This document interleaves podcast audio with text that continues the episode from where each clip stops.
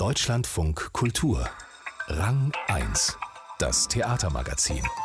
Mit Janis Elbira. Sie wollen nicht länger austauschbar sein, nur weil die Intendanz wechselt. An mehreren Theatern in Deutschland protestieren gerade die Ensembles gegen ihre Nichtverlängerung. Und in Barcelona wird das wichtigste Theaterinstitut von einem Missbrauchsskandal erschüttert. Mehr dazu hier in Rang 1.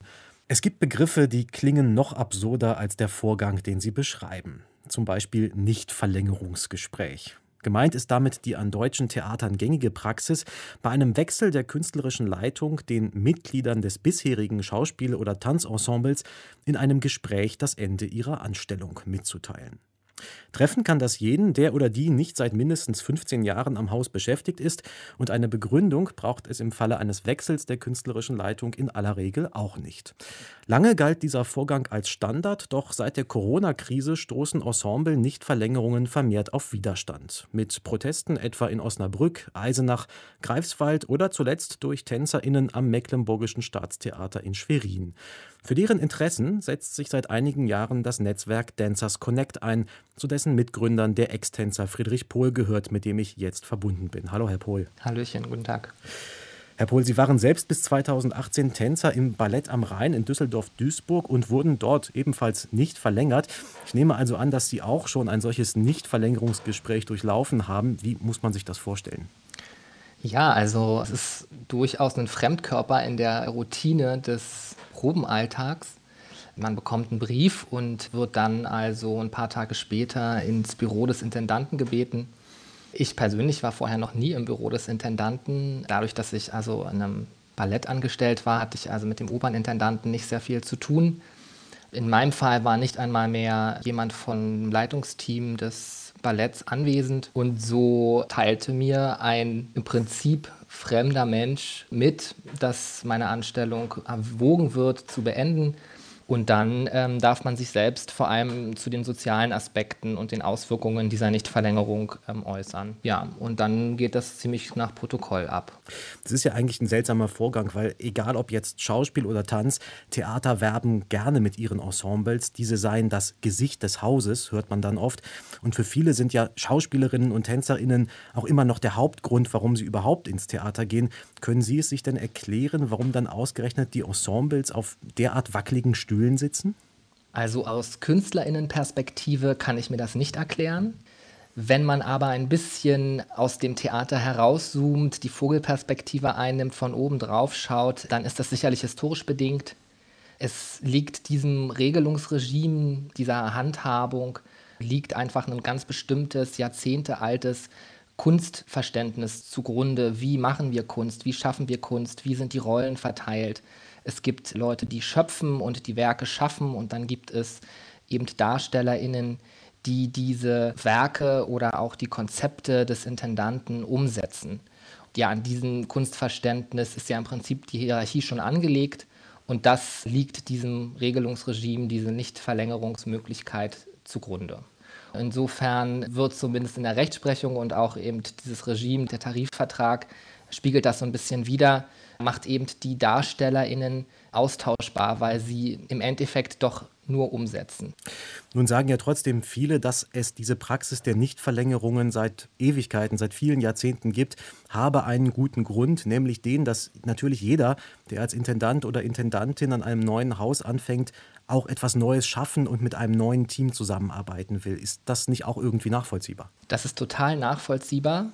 Das Bedürfnis nach Neuanfang und Veränderung ist auch überhaupt nicht in Frage zu stellen. Und ja, die Rechtsprechung zum Beispiel nimmt auch noch das Publikum ins Auge. Da ist die Rede vom Abwechslungsbedürfnis des Publikums, mhm. dass er auch ein Interesse daran hat, dass sich Dinge verändern auf der Bühne.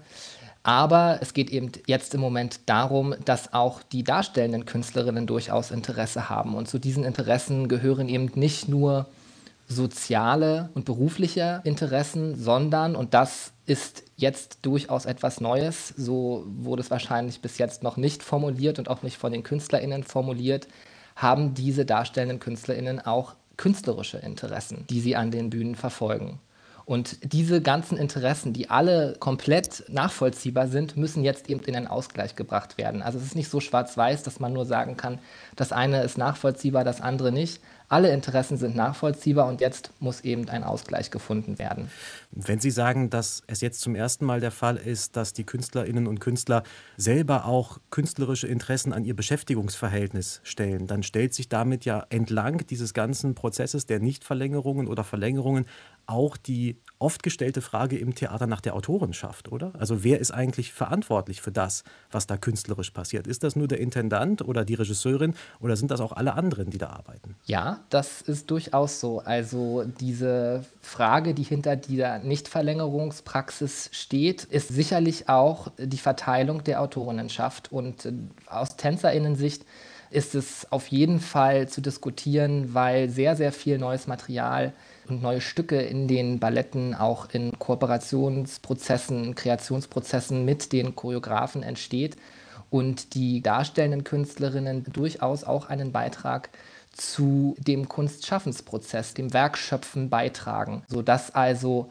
das künstlerische Konzept, was also eine Bühne trägt, möglicherweise, das wäre zumindest zu diskutieren, nicht mehr nur noch an dem Parameter Intendant oder Intendantin und deren künstlerischen Konzepten zu messen wären. Das ist durchaus zu diskutieren. Regelmäßige Ortswechsel und neue Beschäftigungsverhältnisse. Trotzdem, das gehört zum Job des Schauspielers oder der Tänzerin ja doch in aller Regel dazu. Der neue Intendant am Meininger Staatstheater, Jens Neundorf von Ensberg, hat in einem Interview gesagt, das sei die Brutalität unseres Jobs, also des Jobs der Schauspielerin oder des Tänzers. Und das sei im Wortsinne, so drückt er sich aus, ein asozialer Job. Und er findet, alle, die diesen Job antreten, wissen doch, worauf sie sich einlassen. Hat er damit nicht auch irgendwo recht? Ich glaube nicht, dass sich irgendjemand, der einen künstlerischen Beruf wählt, diesen Beruf wählt und sich dabei auf Brutalität oder auf asoziale Horizonte einlässt.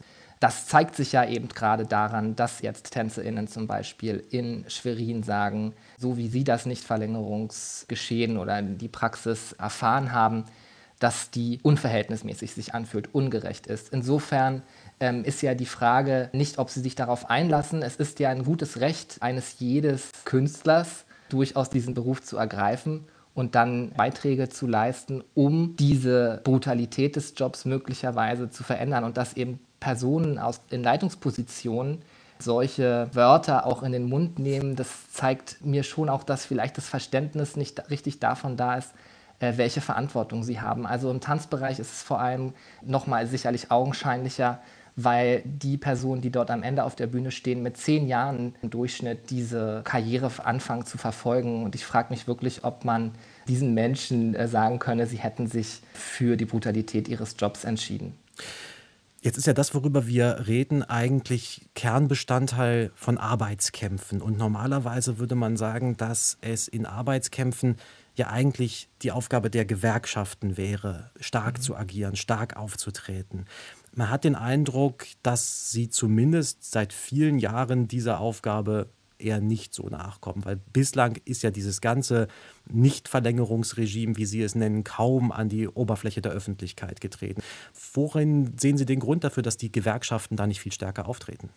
Es wäre zu einfach, meiner Meinung nach, zu sagen, dass die Gewerkschaft in den letzten Jahren geschlafen hat, weil die Gewerkschaft besteht aus Mitgliedern, und diese Mitglieder müssen eben aktiv sein. Und die Mitglieder einer Gewerkschaft sind im Endeffekt dann die Künstlerinnen und Künstler selbst. Insofern wäre das ein bisschen zu einfach. Was stimmt ist, dass die Gewerkschaft natürlich, wenn sie sich gegen dieses Nichtverlängerungsregime, gegen diese Regelungen wehren würde, durchaus gegen etwas wehren müsste, was sie ja selbst mit unterschrieben hat sodass da also durchaus eine Hürde besteht. Heißt, Aber sie an, müsste gegen den eigenen Tarifvertrag vorgehen? Im Prinzip wäre das so. Ja, wenn man nicht die Nichtverlängerung angreift, sondern die Befristung im Gesamten, dann ist das durchaus so, weil die Nichtverlängerung aus dem Tarifvertrag kommt. Das ist also ein Produkt einer Kooperation oder eines Verhandelns, eines äh, Streitens zwischen unterschiedlichen Interessensvertretungen und dagegen müsste die Gewerkschaft vorgehen, was natürlich nicht der Fall sein wird, weil sie den Vertrag selbst unterschrieben hat.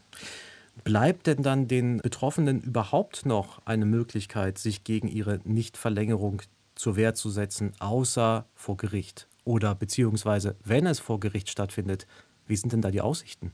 Also zunächst einmal meine ich, dass die Künstlerinnenschaft dazu gehören, also wirklich alle Personen, die auch auf den NV-Bühne-Solo-Verträgen sind, äh, Sänger, TänzerInnen, SchauspielerInnen, dass sie durchaus etwas bewegen können, wenn sie sich in der Gewerkschaft stärker engagieren, einfach aktiv werden in diesen Strukturen und anfangen, diesen Tarifvertrag mit zu verhandeln.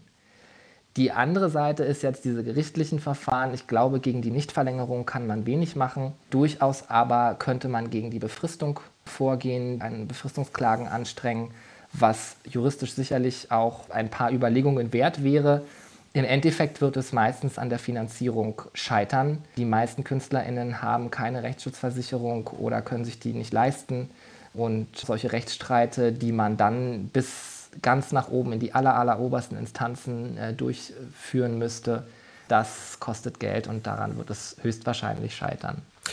Also das Ensemble Nichtverlängerungsregime, wie Sie es nennen, wird womöglich noch einige Jahre weiter anhalten. Friedrich Pohl, Ex-Tänzer und Mitgründer des Netzwerks Dancers Connect über den Protest gegen Nichtverlängerungen an deutschen Staats- und Stadttheatern. Vielen Dank für das Gespräch, Herr Pohl. Vielen Dank.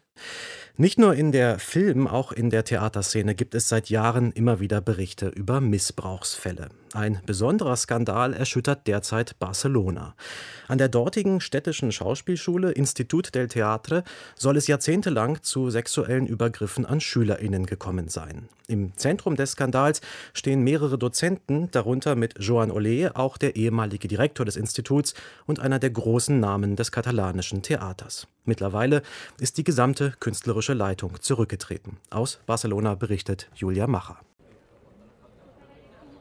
Responsabilizeu übernehmt Verantwortung, hat jemand in lila Lettern auf die Glasfassade des Institut del Teatro gesprüht. Davor sitzen ein paar SchauspielstudentInnen in der Sonne und plaudern. Nach einem Streik, mehreren Protestaktionen und dem Rücktritt der Leitung scheint etwas Alltag zurückgekehrt an die Schauspielschule. Doch beantwortet ist die Frage nach der Verantwortung noch nicht. Über 30 Jahre lang sollen zwei inzwischen pensionierte Lehrer sowie der ehemalige Direktor der Schule StudentInnen während des Unterrichts gedemütigt, bloßgestellt und sexuell bedrängt haben. Beschuldigt wird vor allem der inzwischen suspendierte Ex-Direktor Joan Oyer. Er habe ihnen auf die Brüste gestarrt, an den Po gegriffen, sie zu sexuellen Beziehungen gedrängt, berichten mehrere Frauen. Wie konnten solche Praktiken an einer der renommiertesten Theaterinstitutionen des Landes so lange verborgen bleiben? Wenn man in so einer Institution anfängt, gibt es immer Gerüchte über den einen oder anderen Lehrer, aber solche Praktiken zu beenden ist sehr, sehr schwer, weil das ganze System dich daran hindert. Auch für die Institution ist es nicht einfach, effektive Mechanismen zu entwickeln, sagt eine junge Frau, die ihren richtigen Namen nicht nennen will.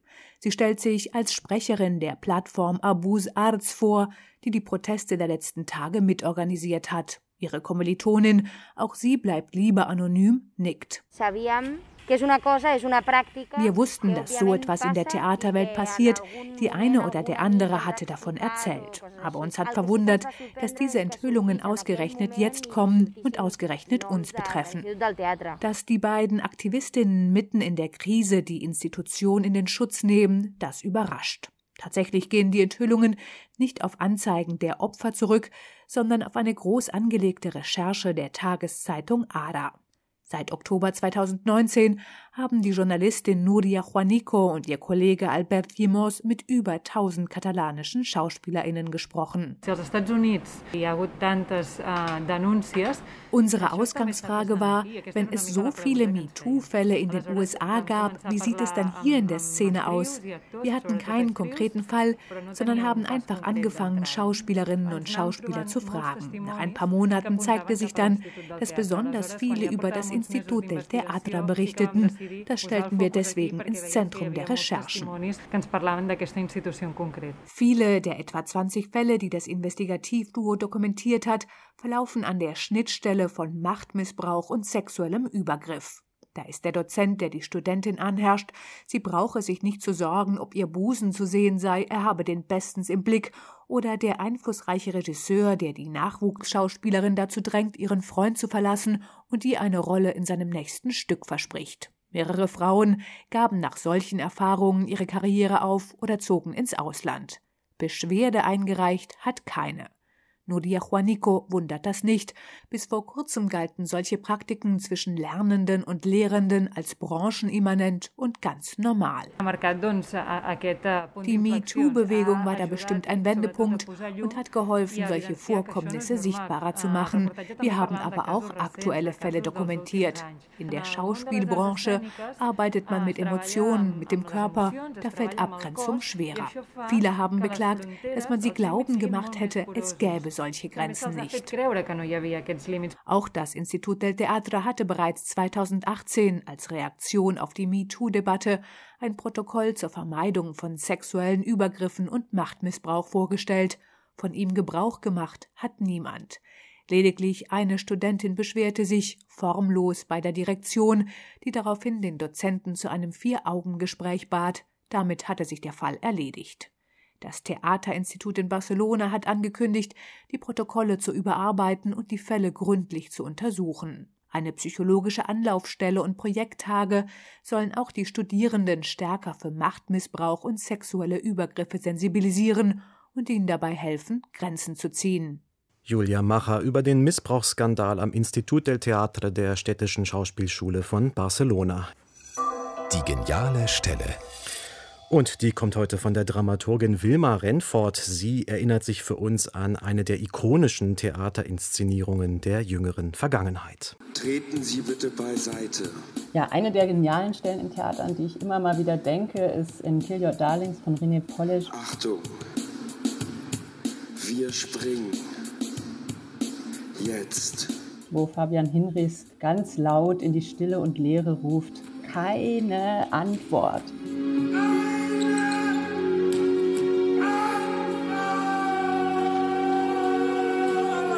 Und daran denke ich immer mal wieder, weil wir machen ja auch nicht unbedingt Theater, um Antworten zu geben. Manchmal müssen wir es dann auch einfach gemeinsam aushalten, dass es keine Antwort gibt.